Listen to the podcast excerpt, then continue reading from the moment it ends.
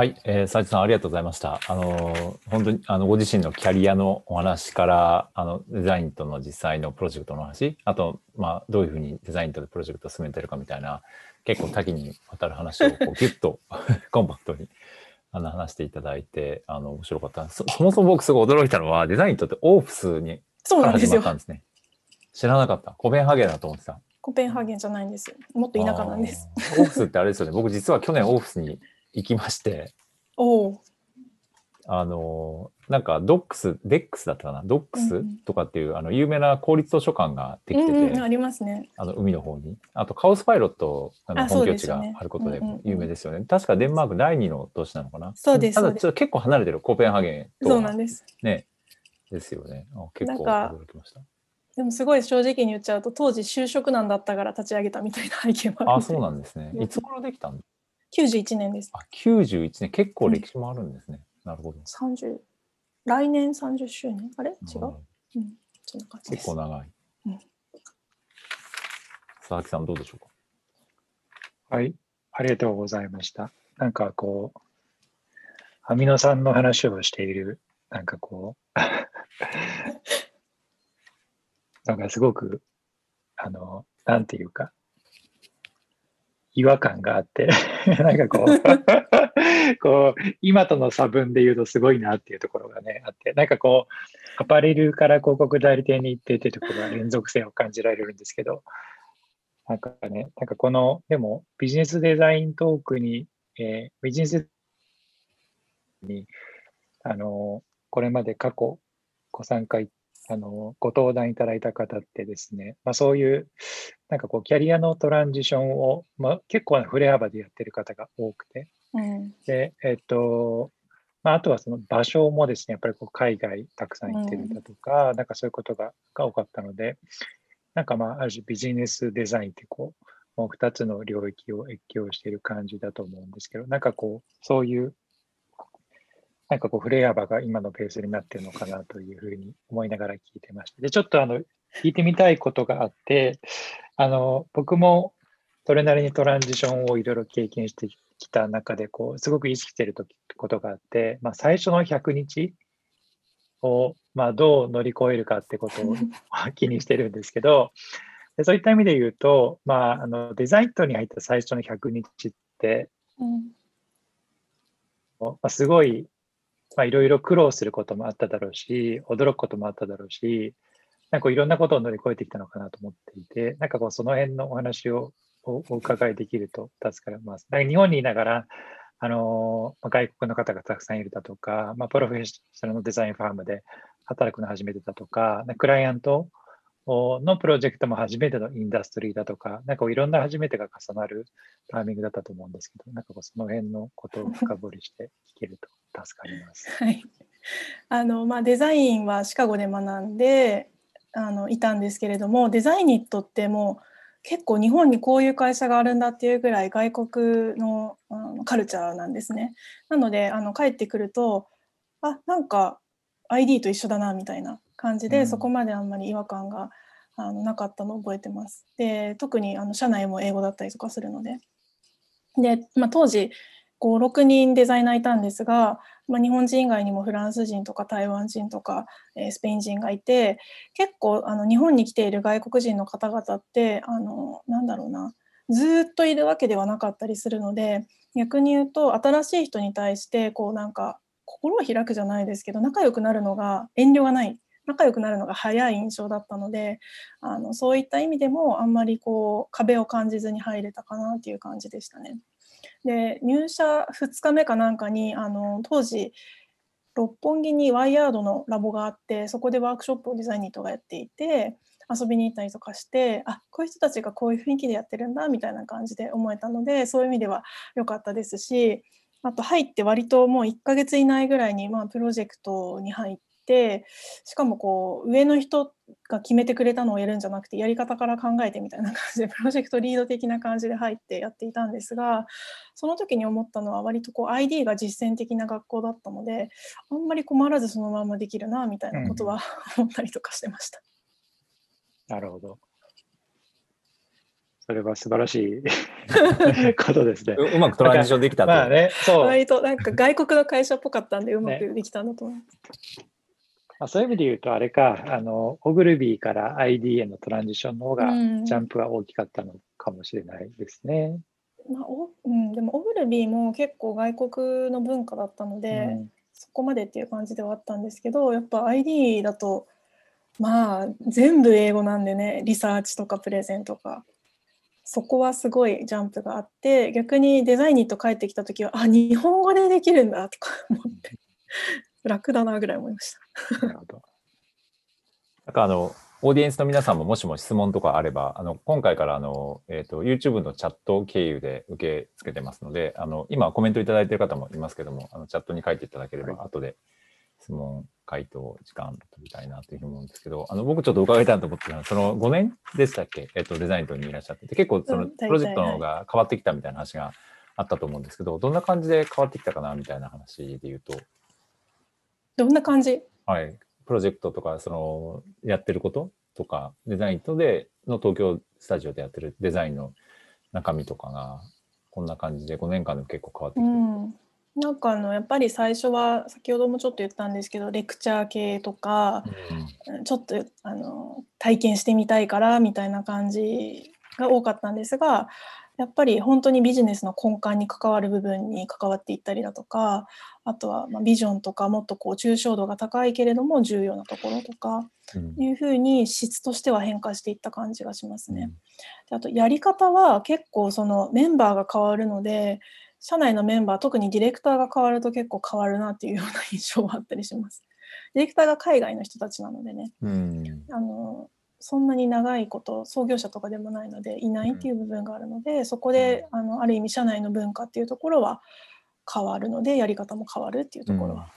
あります。プロジェクトを最初に受注してくるのは、日本人のディレクターだったり、リードだったりがしてきてみたいな、そそうまあ、いういろいいろありますけど、あのまあ、お問い合わせいただくこともあったりメンバーで問い合わせあの来てとかもありますしあとは、まあ、日本人が話をしてっていうところ。うん。ただクライアントさんは海外というよりは日本ですね。あ、そうなんですね。うん。世界史系の企業というよりは、日本の企業は多いですね。うん。なんかオグルビーの時はそのオグルビーの全世界で契約してる大手クライアントの日本支社に向けてっていう感じだったんですが、デザイニットってこう本社があって下があるというか全部のオフィスが対等なのでそれぞれのオフィスでやり方もすごい変わっているしクライアント別に特に共有するとかもなかったりとかしていて。なのであのうちのオフィスのクライアントさんは日本のクライアントさんが多いですね。うんなんか同じクライアントが何回もこう、えっ、と、なんか、プロジェクトうんうん、関わってくるのか、それともクライアントのなんか幅みたいなものも、数とか幅とかも増えてきたとか。結構両方ですかあね。うんうん、なんか特にあの34ヶ月やるよりはもう少しタイトに区切ってやるみたいな方法になってからはあの同じクライアントさんで何度もこう目的を変えながらやっていくっていうのは増えています。うんただ、うん、そうですね新しいタイプのクライアントさんもうん同時に増えてますね。なのでまあメンバーがすごい増えてるっていうところもあるかもしれません。そのあたりで、あ、どうぞ、佐々木さん。あ、あの、コメントをいただいているので、はい。そそこから読み上げたいと思います。はいあの、鈴木美穂さん、あの、僕と斉藤さんの共通の知り合いですけども、あのどんな勉強をしてきたのか分かって楽しかったというコメントをいただいています。ありがとうございます。で質問ですけども、えっ、と、ちょっとまあ上からいくとですね、えっ、と、8 weeks うんを実践していますが、やはり情報、上流のコンセプトやサービスを作っていると、長期のプロジェクトとしてローンチまでたどり着くことが難しい印象があります。何かいい工夫はありますでしょうか？というご質ローンチまでが難しい。問。うん。多分、8 weeks が短いから、なかなか、その、長期のプロジェクトとか、あと、ローンチまで至るものが難しいがありますね。なんか私の個人的な印象で言うと逆にこうやって区切ってる方が長くプロジェクトやるよりあの進みやすいうん、ローンチまで結びつきやすいんじゃないかなっていう印象があったりします。っていうのもあの8週間ってできることすごい限られているのでそこでできるえーなんだろうゴールっていうのを最初に握ってでさらにそれができたら次こうだよねみたいなところはやるのでコミットしたものに対してコミットした期間で確実に何かを出していくみたいな感じになるとやっぱり前に進んでる感覚がクライアントさんの中でも出てくるのであのなんだろうなだらだらやってるよりは進むんじゃないかなというような印象はありますね。8週間ってデザインの中で標準的な長さなんですか？全然デザインニット関係ないです最近あのうちのオフィスでやってるっていうだけなので。あのなんだろうこれしかやらないとか他のオフィスでもやってるとかいう話はないですしあの1年後にはやってないかもしれないです。なるほど。えっ、と、ちょっとじゃあ、たくさん質問いただいているので、紹介していきたいと思います。えっ、と、デザインの世界では数少ない科学系のバックグラウンドをお持ちだと思いますが、聞いたことない。そのバックグラウンドが現在の仕事に生かすことができた、教えてください。あのなんかさっきもちょっと紹介した研究室の UX に絡んで戦略だったりプロダクトを作るみたいなプロジェクトの時はあなんかこんなつながることあるんだって思ったことはありました。なるほどね。その世界に馴染みがあるので。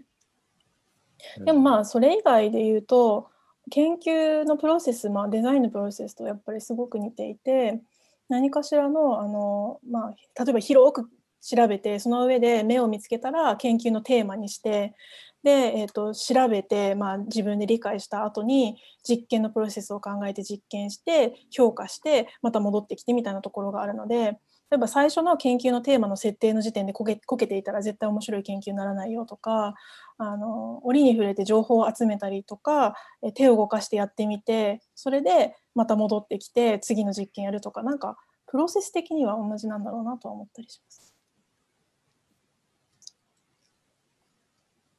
なるほど。確かに。なんかまあ、デザイン思考とかもね、背景にこうエンジニアリングがあったりとかするので、うんなんかそういった意味で言うと、理系っぽい感じは若干似てるのかもしれないですね。はい。という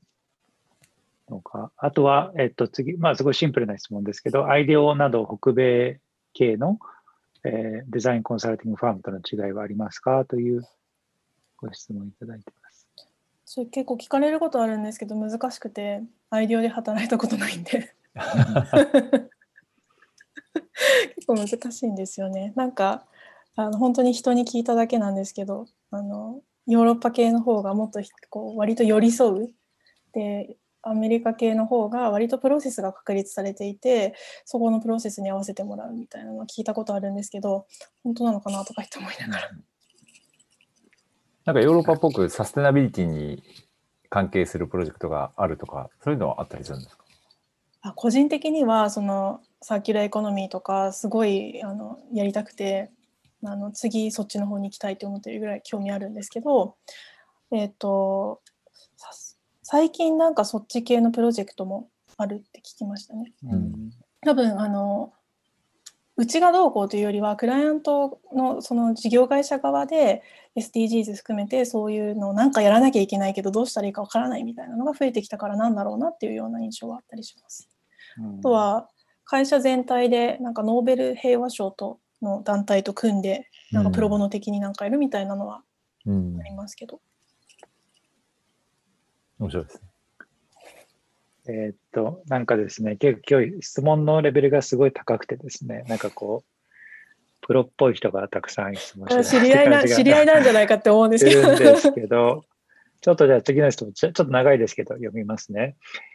あれ、岩崎さん、8時15分まででよかったですよね。あ、そうです、そうです。は、はいい。じゃあもうちょっと時間イベントとしては。はい。はい。大丈夫です。えーっと、過去のキャリアの中では、えーデザインの本質に迫ることが、のがデザインを学ぶモチベーションになったというお話があったと思います。で、まあ、今、学びや実践を通じてデザインの力で迫れる本質やデザインの力というものはどういったものがありましたかというご質問いただいてます。なまあ過去は多分職種的にあの許されなかったというか例えばあのアパレルにいた時は、まあ、来季の洋服を考えてまずはそのえーその納品日までにデリバーして売り上げ上げるっていうことだけでいっぱいいっぱいでしたし広告代理店の時もクライアントからブリーフもらってあのクライアント側もその何が欲しいって割とかなり明確なんですよねだから振れ幅がないっていう感じだった感じですけど今はこういう会社にいるからこそその振れ幅がある状態で話がもらえるっていうところが一番違うかなとは思う。うんうんえたあの広告会社でそれとと通っちゃいけない暗黙と了解があるって よくわかる。んうですけどでもデザインのちあのと広告の世界って何が違うかってよく最近もデザインを教える機会があってクリティカルシンキングみたいなもの。それってそうなのみたいな問いを立てるみたいなことがうん。よりやっぱりデザインだと、その本質に迫るっていうことの一つのなんか手段ですよね。あとは目的が結構違くて広告だと最終的には売り上げ上げないといけないっていうところが目的になるんですけどデザインの世界だと必ずしも売り上げ上げる必要がなくってあの気づいてくれる人を増やすとかその従業員がより働きやすくモチベーションを持ってやれるとか全然その数字で測れないようなうんところが目的になることも、えー、とその幅としては増えたかなというところですかね。どんどんいきます。えーデザインマチュアリティの話について、はい、レベル1や2のクライアントさんを4や5に引き上げていくのは難しいと思いますが、デザイントさんはできるだけレベルが高めのプロジェクトを受注しようとするものななのでしょうか。あ全然しないです。あの別に引き上げることを目的としてプロジェクトはしていない気がしていて、どちらかというとあのクライアントさんが社内で他の部署だったりデザイン組織がどういう状態にあるのかっていうのを理解してそれに適切な、えー関係性だったりとかプロジェクトのスコープを切ることの方が重要だと思っているのでもしクライアントさん社内でもっとこの、えー上げていきたいんだよってなったらそれはそれを目的としてプロジェクトを組むっていうだけの話なのでプロジェクトをやりながらクライアントのデザインマチュリティを上げていくっていうのが目的にうあの私たちの目的になることはないのかなとは思います。なるほど。あでも結構あれですよね。裏目的として多いですよね。そう裏目的としてそれを持っているクライアントさんは多くってそれが分かったら、あのまあ、プロセスのやり方情報共有の仕方成果物の出し方っていうところにも反映させていきます。うん、それを持ってるのはクライアントのその対峙してる方がそういうふうに思ってるっていう感じうん、対峙してるる方とかその上の方とかああ上の方も持ってること？なんか。さそれは多分最初のコンタクトの時で理解したり、あのプロジェクトキックオフの時のさっきのティームキャンバスとかで理解したり、うん。なんか最近のその5年とか10年の変化でいうとだんだんそのデザインをよりその組織の中に取り入れていきたいっていう人が、うん。ですごい現場の人でなんか海外の事例とかも個人的に知っててみたいな人が興味持って予算取ってくれてなんかやろうみたいな話多かったんすごいあります。ですけどそれがだんだんだんだんなんかやっぱレレベルが上がってきた感っていうのがあるんですよね。ありますね。なんかうん。昔は上司に言われたからしょうがなくとか なんかすごいこう積極的じゃなくってなんとなくこう会議的な感じの方もいらっしゃったと思うんですが今はあの自分がやりたいからいろんなエージェンシー回ってで なんか会社のお金使ってやりたいみたいなうん方とかうんいるような気がします。うん。あーじゃあちょっと次の質問をいきたいと思います。ハイコンテクストと言われる日本で、グローバルチームがリサーチもしくはクライアント、コミュニケーションする際、どんな難しさがありますか？うん。えー、と基本的に日本のクライアントさんなのでクライアントとコミュニケーションするのは日本語が喋れる人ですかね。で、えー、となのでその人が結構外国人のメンバーだと日本のその文化を理解しきれないみたいなところのある意味翻訳もするというか言語だけではなくて文化の翻訳もするみたいなこともしていると思います。うんうん、いやーそ それは難しいですよね、やっぱり。こう板挟みになることもあったりとかうんしますね。でなかなか難しい時はある意味こうワークショップ形式でうんとクライアントさんに直接こうポストイットに書いてもらうとか言ってもらうみたいになると同僚の私が言うよりもあそうなんだって理解を外国人の同僚にしてもらえるみたいなことうん、があったりもします。そっか。だからクライアントもせまあ、説得という言葉が正しいかわからないけれども、まあ、コミュニケーションして行動とかを変えてもらう必要があるし、チームメイトに対しても同じことをする必要があってそう、それありますね。なんか、やるってうんだから、うん。結構日本でグローバルのエージェンシーで働く日本人っていうならではの立場かもしれません。うん。ファイナルデリバリリーは英語でやるんですか？英語になるんですか？それも本当にクライアントさん次第で、例えばクライアント側があの海外に支店いっぱい持っててとか、グローバル企業だから英語がいいよって言ったから英語ですし、うん日本語にしてくれって言われたらしますし。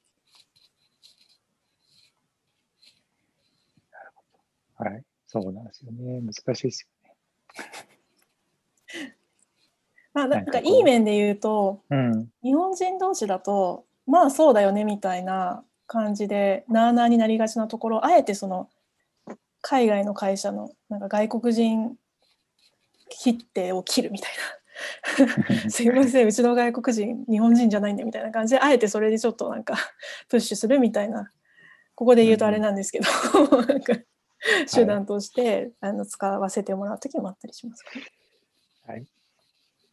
あの、第1回のゲストの井上さんも見ているみたいで、コメントいただいてます。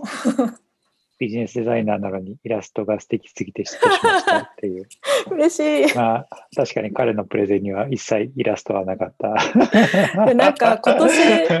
今年はい iPad Pro を買って、これはなんかちょっと使わないとと思って最近すごい個人的にビジュアルシンキングとか別に絵は上手くないんですけど伝わったりとか柔らかくなったりして楽しいんでまあいい機会だからやるかとかって思っていや、すごい、でも僕もそれ思いました。井上さんと同じこと。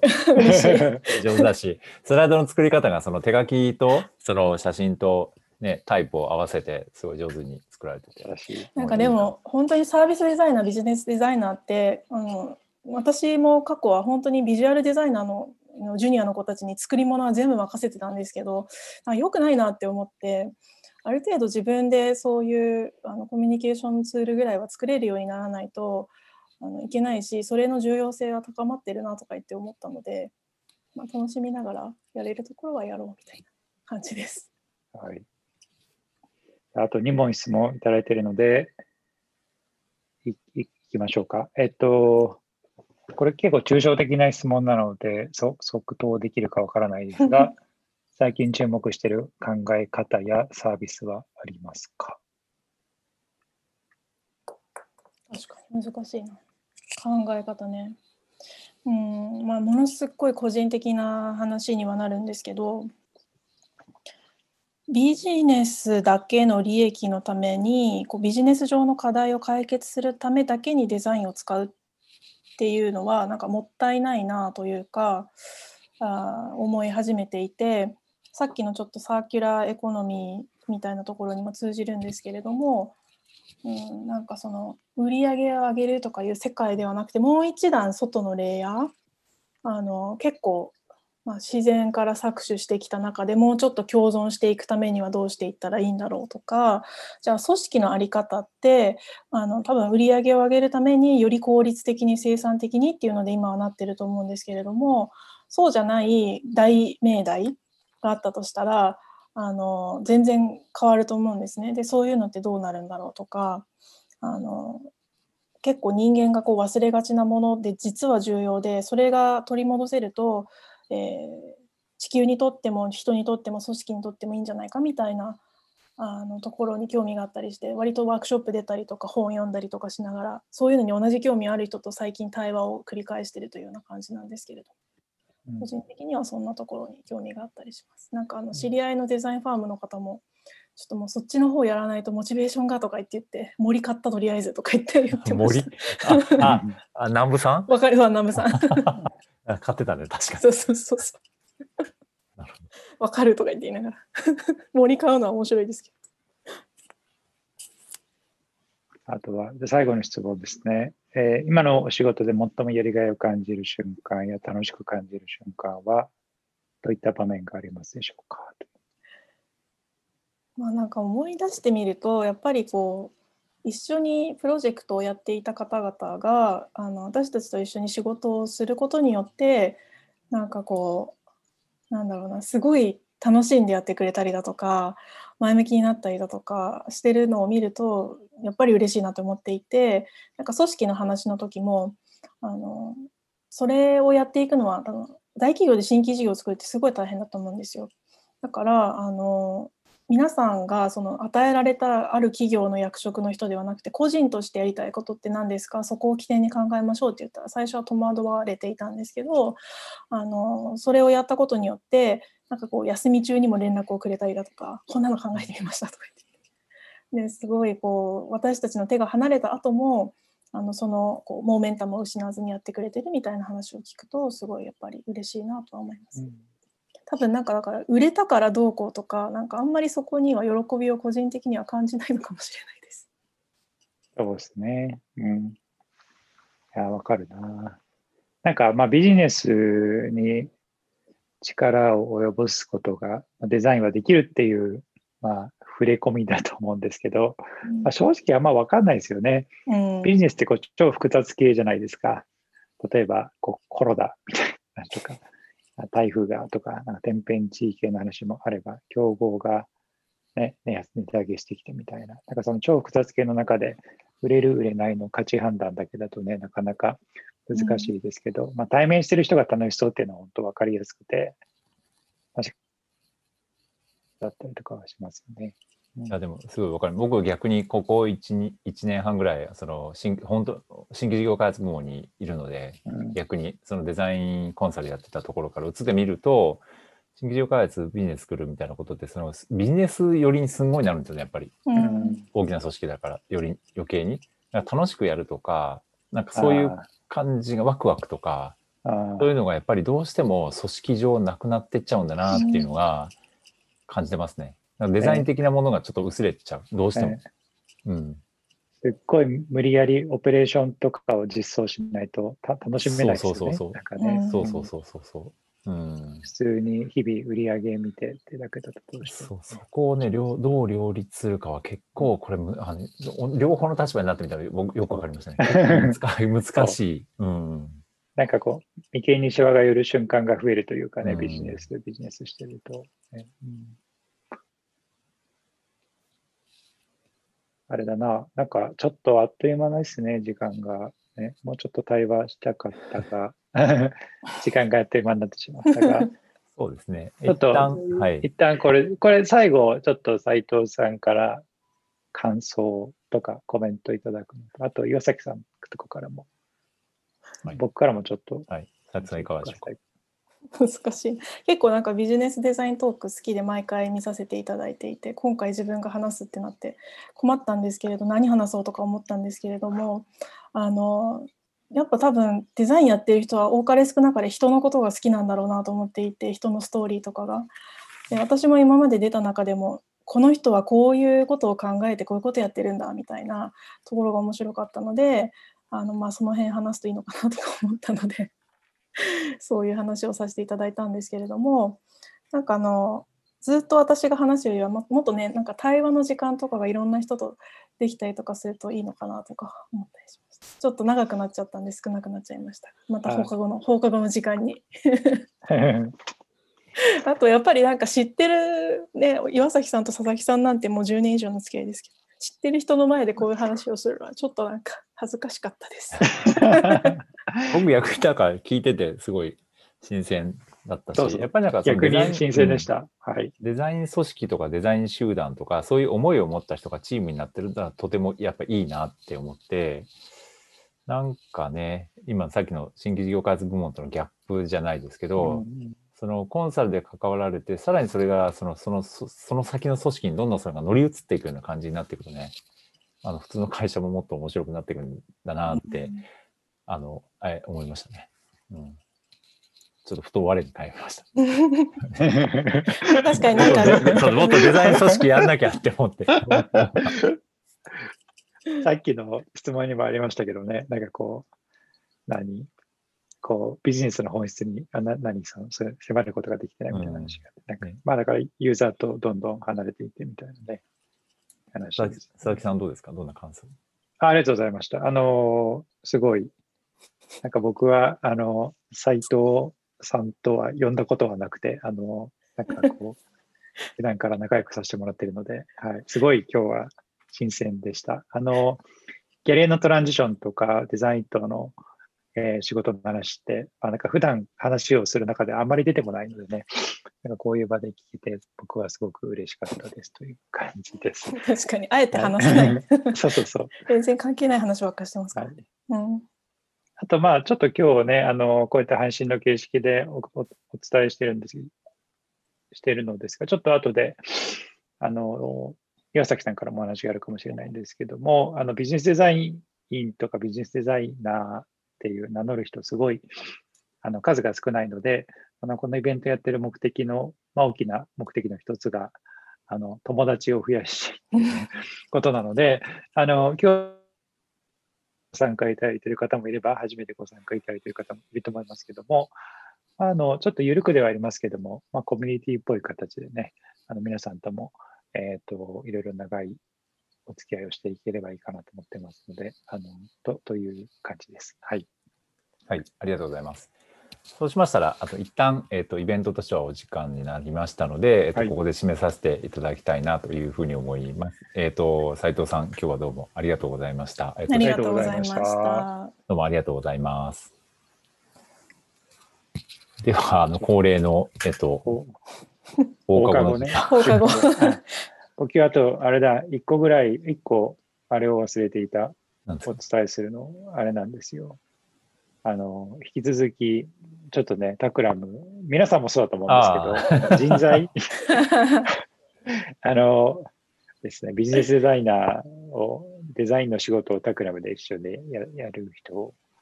募集してますので、もしご興味ある方がいらっしゃって、我こそはという方がいらっしゃれば、あのいつでもドアは開いてますので、ご応募いただけると嬉しいです。はい、そその点で言うと、デザインとってどういうふうにされてるんですか？採用ってあまり苦労なく？採用は、いや、全然苦労してますよ。うん、あの特にリクルーターとか使わずあの完全にホームページのみなんですけど、うん、あの英語が本当に共通言語で全てがもうディスカッションレベルで必要なのでそこが一番のネックっていうのもあって、うん、なのでおそらくこうメンバーもある程度若い人が多いのかなとは思ったりとかしています。うん、えというのは？あのなんだろうなこう経験がある人でしかもバイリンガルでとかってなるとなかなか難しいのでじゃあ経験のところは社内で経験してもらいましょうと。でバイリンガルじゃないとなかなか仕事上難しいのでそっちを取りましょうみたいな感じだったりとか。いやなんかそうなんですよね。なんか本当にビジネスできてデザインも分かってなんかこの時点でめちゃくちゃ絞られるのに、うん、プラス言語があって入ってくるとなんかもう そんな人はねいないでしょみたいな。なんか今うちにいる日本人も結構海外で育ったとか海外の大学大学に行ったとか。あ実質外人みたいな、ね。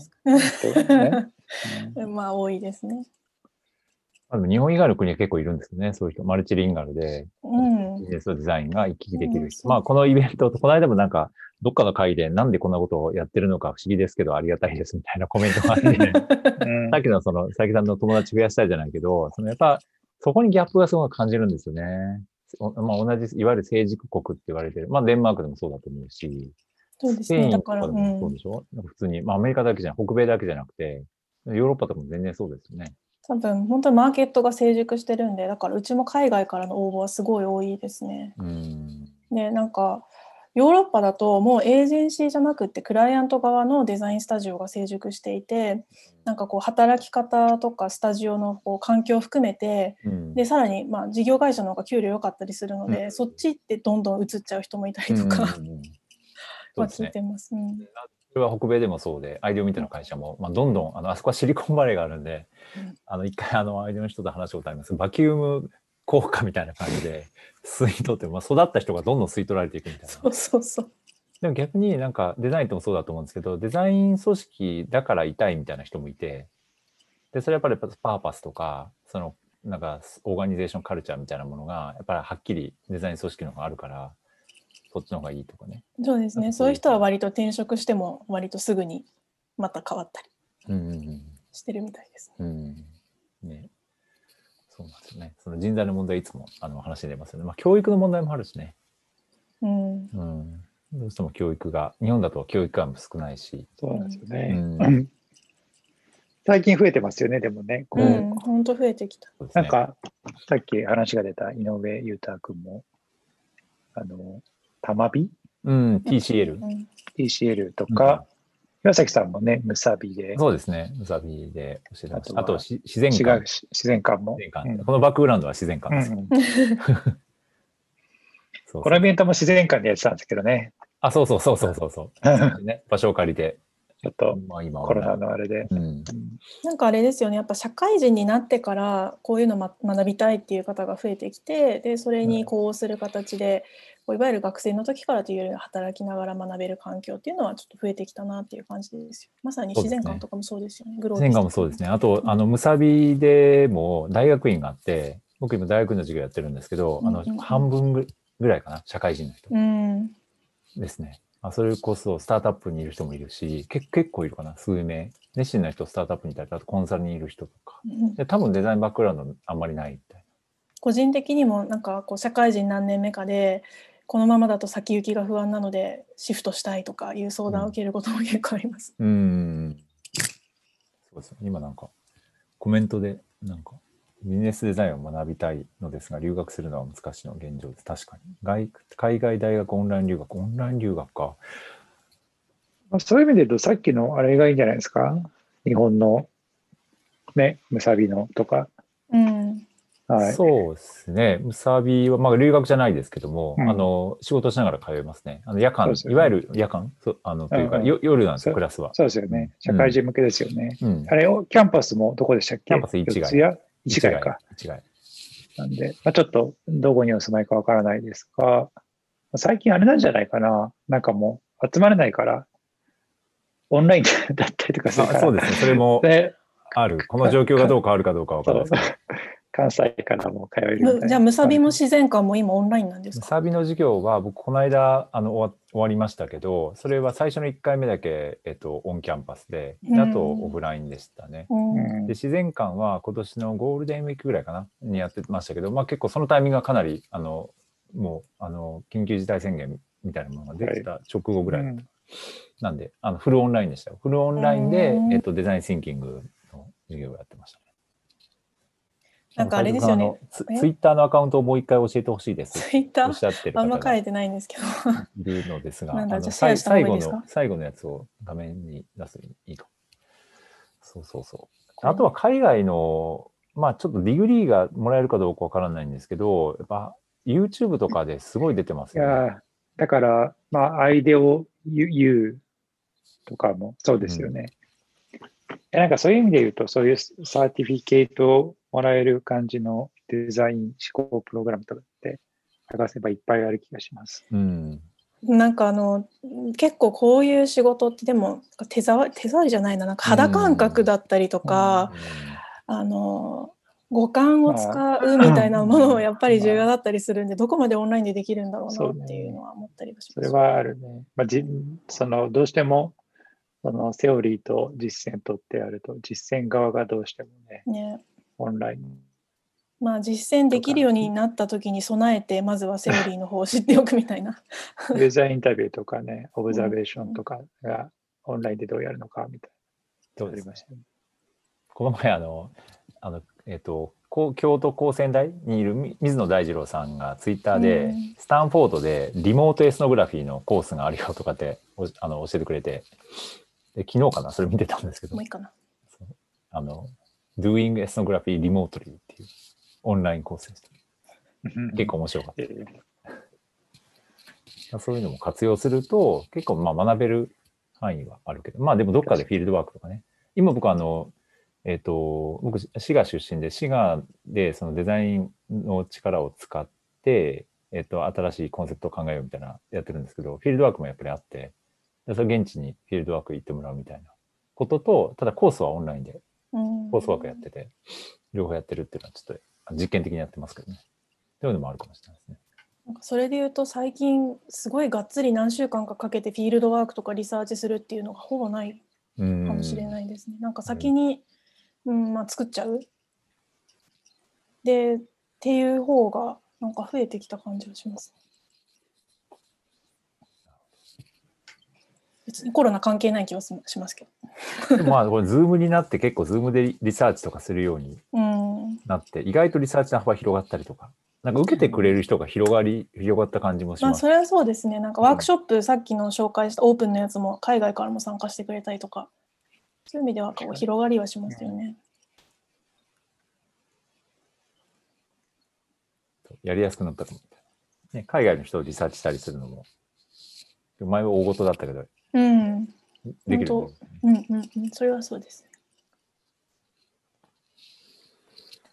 はい。そんな時間になりましたかね。か？はい。えっ、ー、と、そしたら配信をこの辺りで、えっ、ー、と、終えたいと思います。最後まで聞いていただいた皆さんどうもありがとうございました。ありがとうございました。ありがとうございました。